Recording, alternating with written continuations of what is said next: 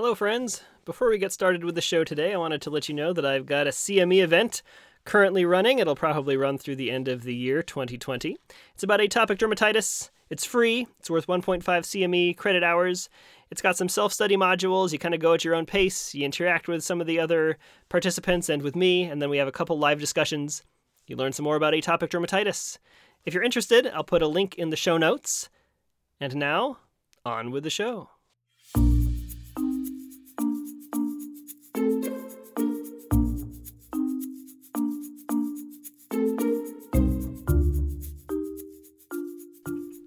Hello, friends and colleagues, and welcome to Dermosphere, the podcast by dermatologists, for dermatologists, and for the dermatologically curious. This is a bonus episode.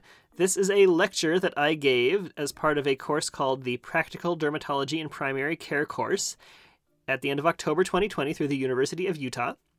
And this lecture was entitled Common Stuff in Kids, and it talks about common dermatologic stuff in kids that you might find in a PCP's office. If you would like to see the video, you can do so on our website, DermospherePodcast.com. If you don't find it on the homepage, then just go to the bonus episodes section. Here we go. Okay, so our next speaker is me, which I assume is a disappointment for many of you because you've been hearing me talk for a while. But we're going to go ahead, keep on the Luke Johnson train, but I think this is the last you'll hear from me as an actual speaker. So I'm a pediatric dermatologist. I also see adults. I see about 70% kids and 30% adults probably.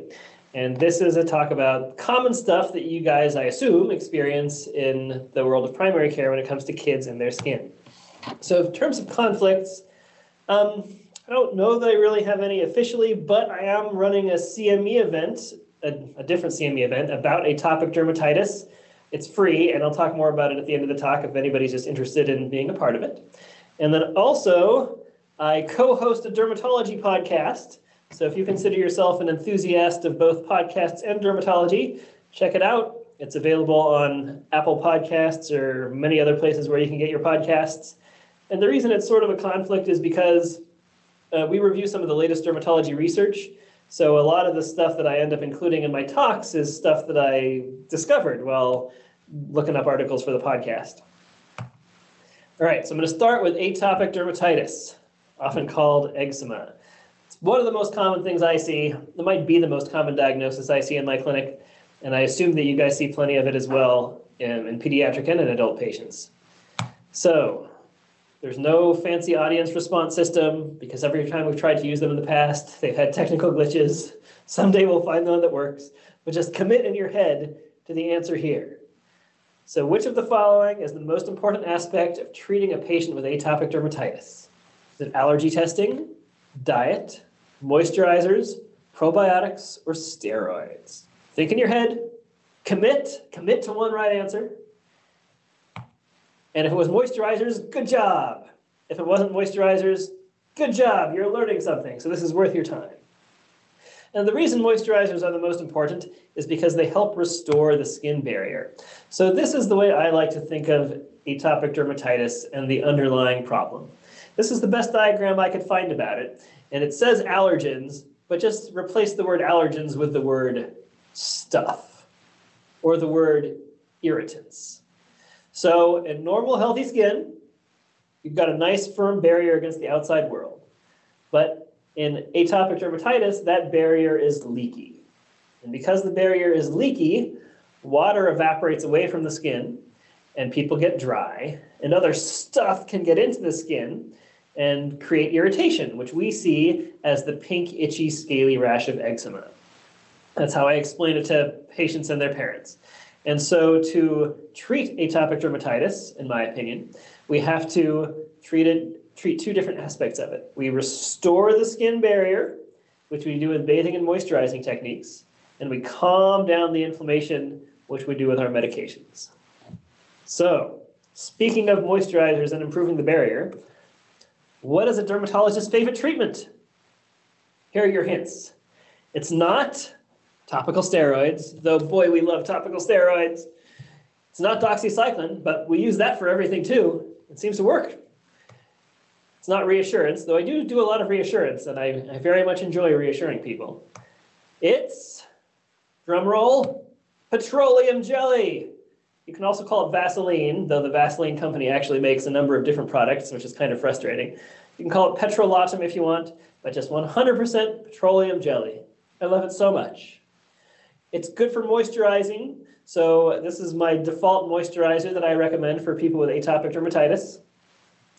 It's good for wound care. So dermatologists love, love, love this stuff for wound care. So when we do a biopsy or excise something, we put on a little layer of Vaseline, put a bandage over it, and we say to the patient, leave this dressing on for 24 to 48 hours. At the end of that time, take the dressing off, wash gently with soap and water, and then Vaseline and a bandage.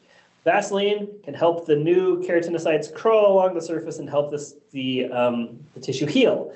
And we are suspicious of Neosporin, even though lots of people like it, because if you believe the studies, 15 to 20% of people exposed to that become allergic to Neosporin. And the reason it seems to work for lots of things is just because it's a nice ointment like Vaseline. So you don't really need to use the medication, you just need the ointment part, which is the petroleum jelly. I also like it as a barrier.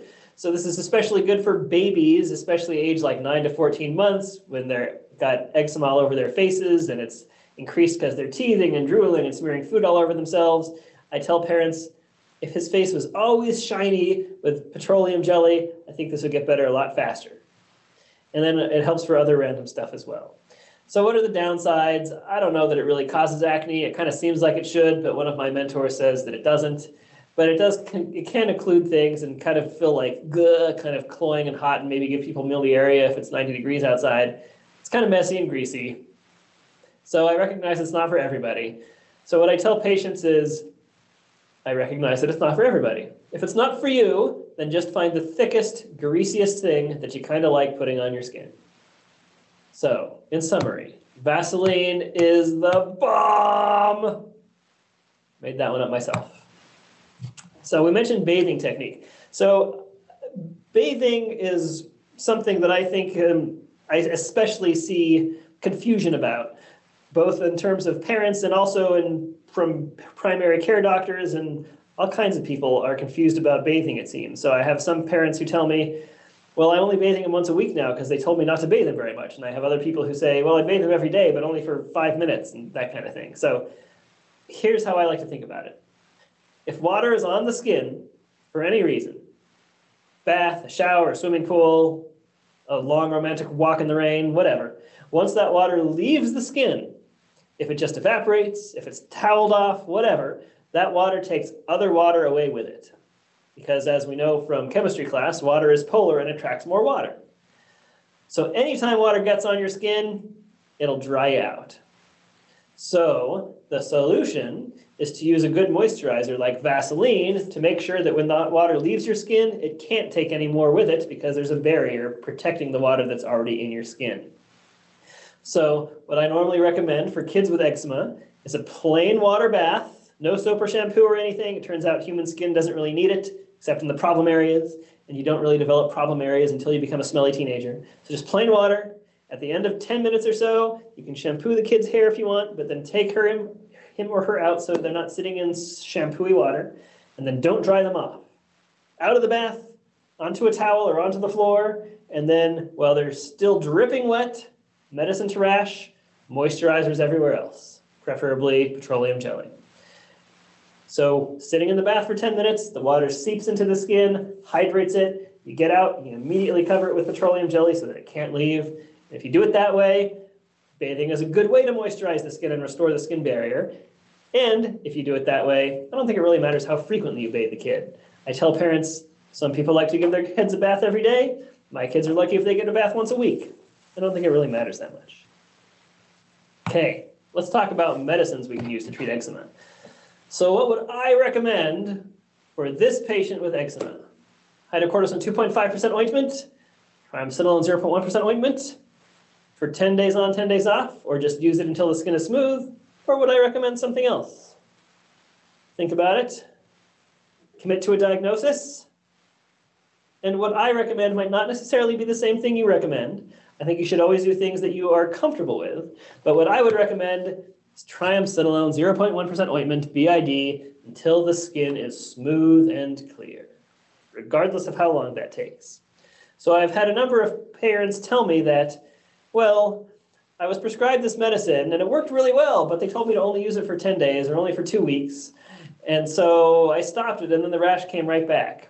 And there seems to be a lot of concern about topical steroids among families, pharmacists, other people in the medical community, because most people are worried about side effects. And the side effect I hear cited most commonly for things that people are worried about is skin thinning or atrophy. But the reports of atrophy have been greatly exaggerated, as Mark Twain might say. So we treat lots and lots and lots of kids with topical steroids. And I think I have seen steroid-induced atrophy maybe like twice. It just doesn't happen very often. The vast majority of my patients and parents underuse it for fear of side effects rather than overuse it and get themselves into some kind of trouble. So I normally tell people, I tell that to parents if they have some concerns, and I say, as long as you're putting it on rash, you shouldn't get into trouble with it. So in terms of the medicines, I always use ointments. Ointments are greasy like petroleum jelly. Actually makes the steroid more potent, and also, as we already discussed, ointments do a good job of also restoring the skin barrier, etc. And I always do it. Never do creams or anything, always ointments for kids. Because they're kids, they don't really get to complain too much, or they can complain, but they can't really do anything about it. Whereas for adults, they can say, well, I really don't like the greasiness, so I just didn't use it. The parents get to put this stuff on their kids, so ointments it is. Make sure you give them parents enough. So I've had some parents who've come in and they've been given a good medicine, like triamcinolone 0.1% here, but they were given like a 30-gram tube that was supposed to last them a month. So you just want to make sure they have enough to use, but don't give them too much that they could potentially get themselves into trouble. So when you are filling in how much to give somebody in your request for the medicine, that I think is a decision point that sometimes gets a little bit overlooked or glossed over. You want to give people enough that they have enough to make them better, but not so much that you start worrying that if they refill it 3 times and never come back to you, that they're going to get themselves into trouble. I love triamcinolone 0.1% ointment. It's my workhorse. I use it for people of all ages. I put it on infants, put it on teenagers, etc. We talked about this 2 weeks or 10 days thing. As far as I can tell, there's no medical data at all behind use this for 2 weeks and then give yourself a break. It's just sort of like received wisdom that somebody once invented. But because that kind of comment is so common and because there's so much concern about topical steroids, I usually give parents something to do in 2 weeks. So usually I'll say, use this twice a day to the rash until the skin is smooth and clear, regardless of how long that takes. However, if you've been doing it to a particular spot twice a day for 2 weeks and it's not a whole lot better, then call me. Almost nobody ever calls me. Maybe because they just think I'm crazy and don't want anything more to do with me. Non-steroidal alternatives, so calcineurin inhibitors like tacrolimus ointment and pimecrolimus, the brand names are Protopic and Elidel. Those are good. They work pretty well. They're just a little bit wimpy. They're not as strong as triamcinolone. They're probably like hydrocortisone 2.5% ointment or desonide strength, but they're fine. They're good choices. Crisaborol or Eucrisa, don't like that stuff. So there are patients out there with severe atopic dermatitis, like this poor patient here. Look at that big lymphadenopathy that she has because of her atopic dermatitis. Refer them to dermatology. You can call me or call our office. We can get people in urgently. We're all very good about that because we're all pediatric dermatologists. We love children. We want them to get the care that they need. We'll fit them in. In the meantime, wet wraps are a good option to get people better as quickly as possible. So real quickly, wet wraps are soaking in a plain water bath for about 10 minutes, stepping out of the bath while you're still dripping wet, covering yourself head to toe with triamcinolone 0.1% ointment, and then putting on a set of damp, not dripping wet, but damp pajamas, and then like a sweatsuit or something over the top of that so the child doesn't get chilled. Sleep like that if possible. It can work miracles, even if they've already been using the same medicine twice a day in kind of a normal fashion. The wet wraps really make it work stronger. No systemic steroids, please. It's hard for me to emphasize that enough, but I'll try to do it with this slide. No systemic steroids for atopic dermatitis. It makes things worse in the long run. A consensus of pediatric dermatologists It's generally agreed that you should never use systemic steroids for atopic dermatitis in children. So please don't do it. I'm happy to talk to you and offer you some alternatives if you're worried, if you're considering it. I've got a few slides here on diet, just because there's a lot of sort of misperceptions about diet and eczema among the general population. So I don't want to hammer this too much just because I don't want to spend more time on it that's necessary. But the general idea is that it doesn't matter. I wish I could say that it never mattered. I wish I could, but it probably matters for like 1 in 200 patients. But the odds are that the particular patient in front of you, the diet is not going to matter. So tell them to treat their skin. We can treat leaky skin. We have all these ways to do it, and just not worry about the diet. There's some more stuff in here about diet, but again, they don't need to see an allergist. This is not an allergy. It's eczema. It's something else. But if you do think that your patient should see an allergist for some other reason, we've got an allergy division here in our department, including this man, Aaron Kobernick, who shares an office with me, and I have a bit of a man crush on him. Look at him. He's boarded in like 3 different specialties. So if you do want your patient to see an allergist, then there are some available. Some of my parents ask about probiotics and how if that might help with eczema. There is a little bit of data that suggests, yeah, it might, but really I think the problem is that there's too much variation in the over-the-counter products that are available. You know, probiotics are good bacteria, and there's hundreds of different kinds of good bacteria.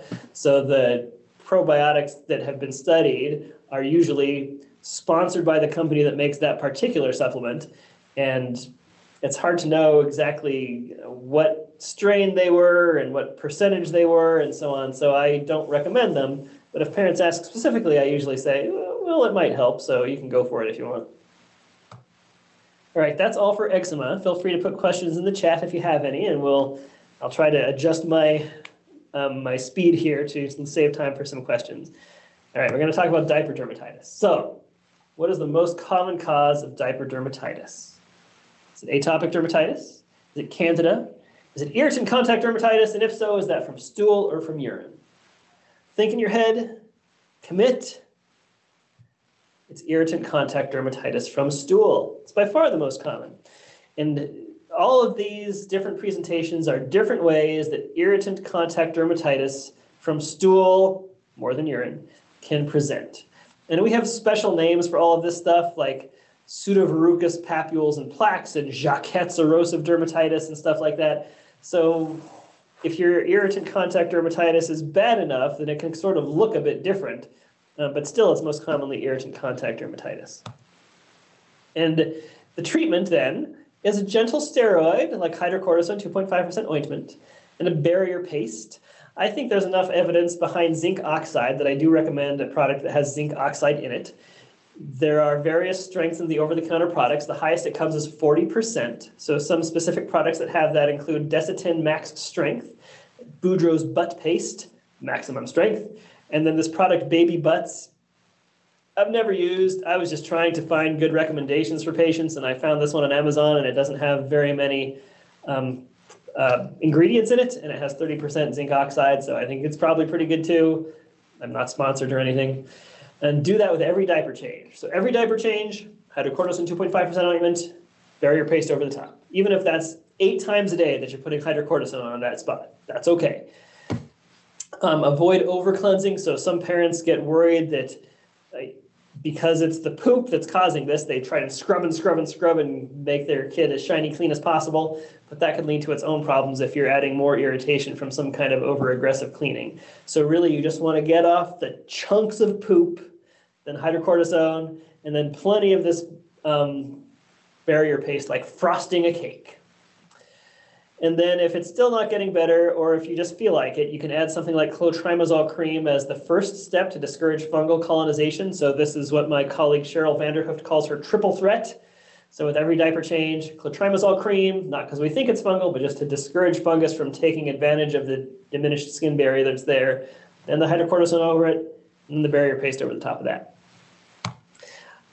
I see a lot of patients in my clinic who have diaper rash that have already been treated for candida. So my impression is that primary care doctors feel that candida is more common than it is for diaper rash, but it's also possible that I just get a biased sample, and it's easy to treat for candida.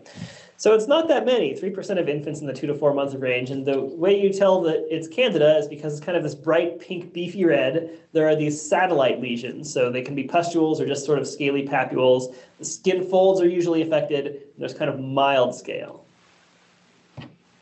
That's all about diaper dermatitis. I'm going to talk about warts and molluscum a little bit. Dr. Lewis did a pretty good job talking about warts earlier, so I'm going to move through this kind of quickly. You probably already know the answer to this, thanks to Dr. Lewis.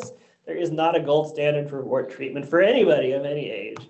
So what I like to do, Dr. Lewis was talking about different strengths of salicylic acid. I usually recommend 40% regardless of where on the body they are, unless it's on the face, then I usually stay away from salicylic acid altogether. But these are some specific products that exist as 40% salicylic acid formulations, and they're fairly cheap. Some of them you have to buy online. They're just hard to find at Walgreens or whatever, so I tell parents to look this up on the internet, and they can usually find them. And here's my pro tip. Get the wart every night. You put Vaseline on the normal skin around the wart to protect the normal skin from this powerful acid. Then you put the medicine on the wart, and then you cover it with a big piece of duct tape, like Dr. Lewis mentioned, or with like paper tape, medical tape, or something like that. Just something that holds all that stuff in place without absorbing it, because Band-Aids can absorb some of it. And then they sleep, and then they just do that every night, and eventually the wart will be gone. So some pearls about warts and molluscum. I like Candida antigen. I don't know how commonly it is available at PCP's office, but it's a protein that's derived from Candida that the body's immune system doesn't like, and it comes as an injection. So in clinic, we inject like 0.3 ml of this stuff into the dermis under one wart or under one molluscum lesion. And the idea is that it inspires the body's immune system to attack all of the warts and molluscum on the body. If it works the way it's supposed to, it's great because you cause discomfort in just one little spot, but you get a reaction everywhere. Downsides are that it doesn't work for everybody, and we have to do it every month, just like every wart treatment. And if I do it like 3 times and the patient hasn't responded, then I give up and I move on to something else. But that's a decent option if you have it available. HPV vaccine. It's now approved for people aged 9 to 45 of both genders.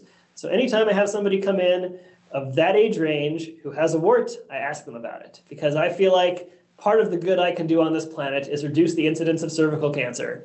So even if the HPV vaccine doesn't help with their common warts, hopefully I'm helping protect the world against cervical cancer. But there is increasing evidence that the HPV vaccine occasionally, or more than occasionally sometimes, does help with common warts as well, presumably through some kind of cross-reactivity, since there are different strains that are involved in the vaccine than those that are involved in the development of actual cutaneous warts. But anyway, keep that in mind. Molluscum. My favorite treatment for molluscum is to not treat it. So I usually tell the medical students who rotate through my clinic, if they're presenting a patient with molluscum, I say, okay, if you could talk the parent out of treatment, you get an honors. Sometimes it's not possible though, and sometimes you just feel like you should treat them because the molluscum are all over their face or their daycare is not letting them come to school anymore and that kind of thing. But I avoid treating them if I can for the most part. A couple pointers that I think are helpful to know about molluscum are that sometimes when the immune system finally wakes up and starts attacking the molluscum, they can get red and rashy and almost look kind of like eczema around them, or the molluscum lesions themselves can become inflamed. And they can become painful. They almost look infected. So I've had a number of patients who've come to me who've told me that their molluscum, quote, got infected and they received systemic antibiotics for it. But really, in all likelihood, it was probably just the immune system reacting to the molluscum and causing that inflammatory response. So if you see that happen, you can tell the parents it's good news. You don't need to treat them. You don't need to give them antibiotics. If you must, you can give them mupirocin ointment. That's fine, but it suggests that the immune system is finally reacting, and those molluscum will be history in the next 2 to 3 months, usually. Acne. So when you're seeing anything, you do an H&P, of course. So my history for acne is how long has it been there, what's affected, what have you tried, and did it work, and what are you currently using? And then, of course, for our girls and women, we also have to pay attention to pregnancy things and the hormonal issues, like is it worse around your periods? And then if I'm suspicious that there's something else going on, I wonder about some specific things like, do you wear anything in that area, like sporting equipment or a mask these days? Has maskne, it's kind of a real thing. And then different supplements like testosterone and workout supplements, different hormonal treatments can push on acne. And then if I'm wondering if they truly have a hormonal imbalance, I might start wondering about endocrine or, hirsutism and things like that. And then the depression suicidality thing is usually if I'm thinking of putting them on Accutane or isotretinoin. So my physical exam, this is just how I document acne, include comedones, if they're inflammatory papules, how bad is it, maybe comment on the scarring. All right, so to treat acne, you want to target the actual lesions that the patient has, but you also have to think about how bothersome it is to the patient and maybe their parents, depending on how young they are. I like to keep things simple. You can easily go overboard with acne treatments, but simple tends to increase adherence. A lot of the acne treatments aren't safe in pregnancy, so bear that in mind. And then so many people, it breaks my heart, are using all this random stuff over the counter that they think is helpful for their acne. It doesn't work. Sometimes it makes it worse. It's expensive. They should have just come to a medical provider and used legitimate, medically proven therapies for their acne. So stop all that stuff. So acne treatments work by targeting different parts of acne pathogenesis. I don't want to hammer this too much, except to point out that retinoids are the only thing that treats all aspects of acne pathogenesis. So what do these have in common? Tretinoin, ondansetron, and oxymetazoline. And the thing they have in common is that those are my three favorite medicines in the world. How I like them so much. Ondansetron, I don't get to use very much as a dermatologist, but I remember working in the peds emergency room and how ondansetron turned sick kids into healthy kids over the course of about 45 minutes.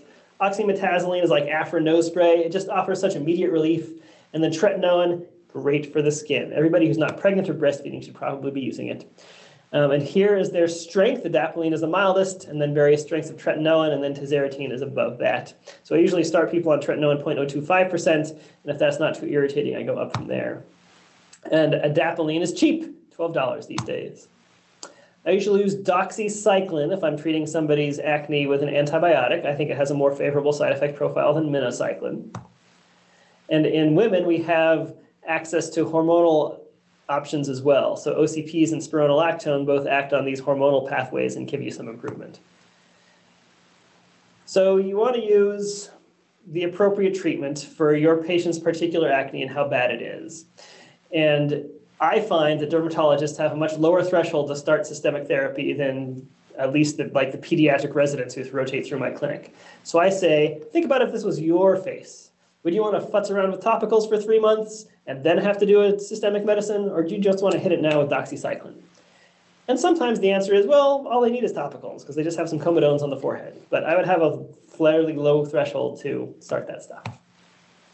OCPs are options. There was this nice study that compared patients' perceptions of how their acne did on various OCPs. So you can see here, drospirenone was the top one in that study, and I've translated those into brand names for you guys because it's hard to keep all that straight. So I usually use Yaz just because it's got the best data for acne behind it, I think.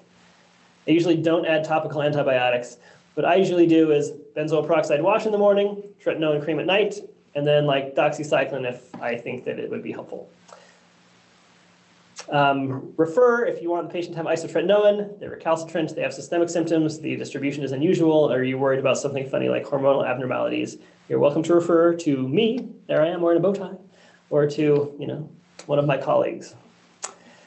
All right, that's the end of the lecture. I mentioned this CME activity about atopic dermatitis that I'm doing. It's worth 1.5 CME hours. It's free form. You spend some time doing some modules. There's a couple live discussions. The link is convoluted, so I think Lindsay just put it in the chat. If you guys would like to join me there, I would love to see you guys there. And we've got 3 minutes if anybody has questions. Okay, so first question is, if you're aware of any research or clinical experience regarding any tie between gut health and common skin conditions like eczema and psoriasis. So the gut-skin axis, I believe, is getting more press these days than it used to. I am aware of some that suggest that psoriasis in particular can be due to some gut stuff. But overall, most of the research is fairly preliminary at this point. And most of the research on diet and acne has shown that diet doesn't matter. Okay, next one is Aquaphor for babies. Aquaphor, in my opinion, is like expensive Vaseline. It's nice and greasy, which I like, but it has some other ingredients like lanolin in it that could potentially sensitize your patient and give them a rash. Plus, it's like $13 for a tube or a tub compared to like $3 for Vaseline. Okay. Steroid use in the face and genital area, and then somebody's asking about triamcinolone, no breaks, like Monday through Friday, weekends off, 1 week off. Like, what's your schedule? So you can certainly use steroids in those areas. I usually use milder ones like hydrocortisone 2.5% ointment or Desitin ointment on the face and genital area. I don't usually give people breaks from their steroid, especially if we're talking eczema. I want to just hit it hard and make it go away. Sometimes I use the metaphor of a fire. Eczema is like a fire. You want to use enough water to extinguish that fire, because if you stop putting water on it while it's still smoldering, it'll just flare right back up. I feel like if you hit it hard and make it go away as early as you can, you'll use less medicine overall in the long run. How do you feel about Dupixent for severe atopic derm? Dupixent or dupilumab is a great medicine, a game changer. One of the, I mean, probably the most game-changing medicine I've seen, even though my career's been very short. It's now approved for ages 6 and up, and we definitely use it in people who are severe. Okay. There are some over-the-counter things for molluscum, like Conzerol. Yes, there are. Do you think that is worthwhile? So probably nothing really helps for molluscum, but there's a little bit of medical science behind it. Anything that kind of irritates the skin creates an immune reaction, right? Because the irritation is immune cells being present in the skin. And then when we use treatments like this, we hope that some of those immune cells find the virus, tell all their friends, and mount this immune response to all of them.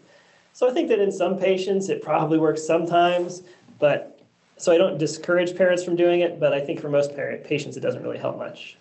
And then cantharidin as well. Cantharidin or cantharidin. So I don't love it. I find it unpredictable. Some people get big honking blisters that are painful and make life truly difficult for them. I've had patients who've told me they weren't able to sit down for a week after a treatment.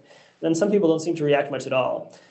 But I think that in the age range of like 2 to 7, when you don't have a lot of other options, then it's what I reach for. We'll do 2 more questions, and then we'll type some of these answers on the chat for everyone. How long will you do a course of doxy before the risk of long-term antibiotics outweighs the benefits? 3 to 6 months is my limit for doxycycline. If you've been giving people a good topical regimen and they've been adherent with that and with their doxy, and they still have acne at 3 to 6 months, it's time for isotretinoin. What can you say about dilute bleach baths and also the new biologics for eczema? So I talked about the biologics. That was dupilumab. Bleach baths, I don't feel like the medical data is strong enough for me to recommend them. And this is part of my keeping it simple approach as well. Taking care of eczema is fairly complicated, so I like to not do anything that I don't feel like I have to do. So I think bleach baths don't hurt. They might help a little bit with some people, but I usually don't recommend them. And that will do it for this bonus episode. Thanks for listening. And thanks, of course, to the University of Utah for supporting the podcast, and thanks to Texas Tech for lending us Michelle, my co-host in our normal episodes. You can find us on our website, of course, DermospherePodcast.com, where you can find our entire archive, as well as links to all of the articles that we discuss. You can also find us on Twitter, Instagram, and Facebook, thanks to Ryan Carlisle, medical student and social media expert, who keeps those moving along. And we'll see you guys next time.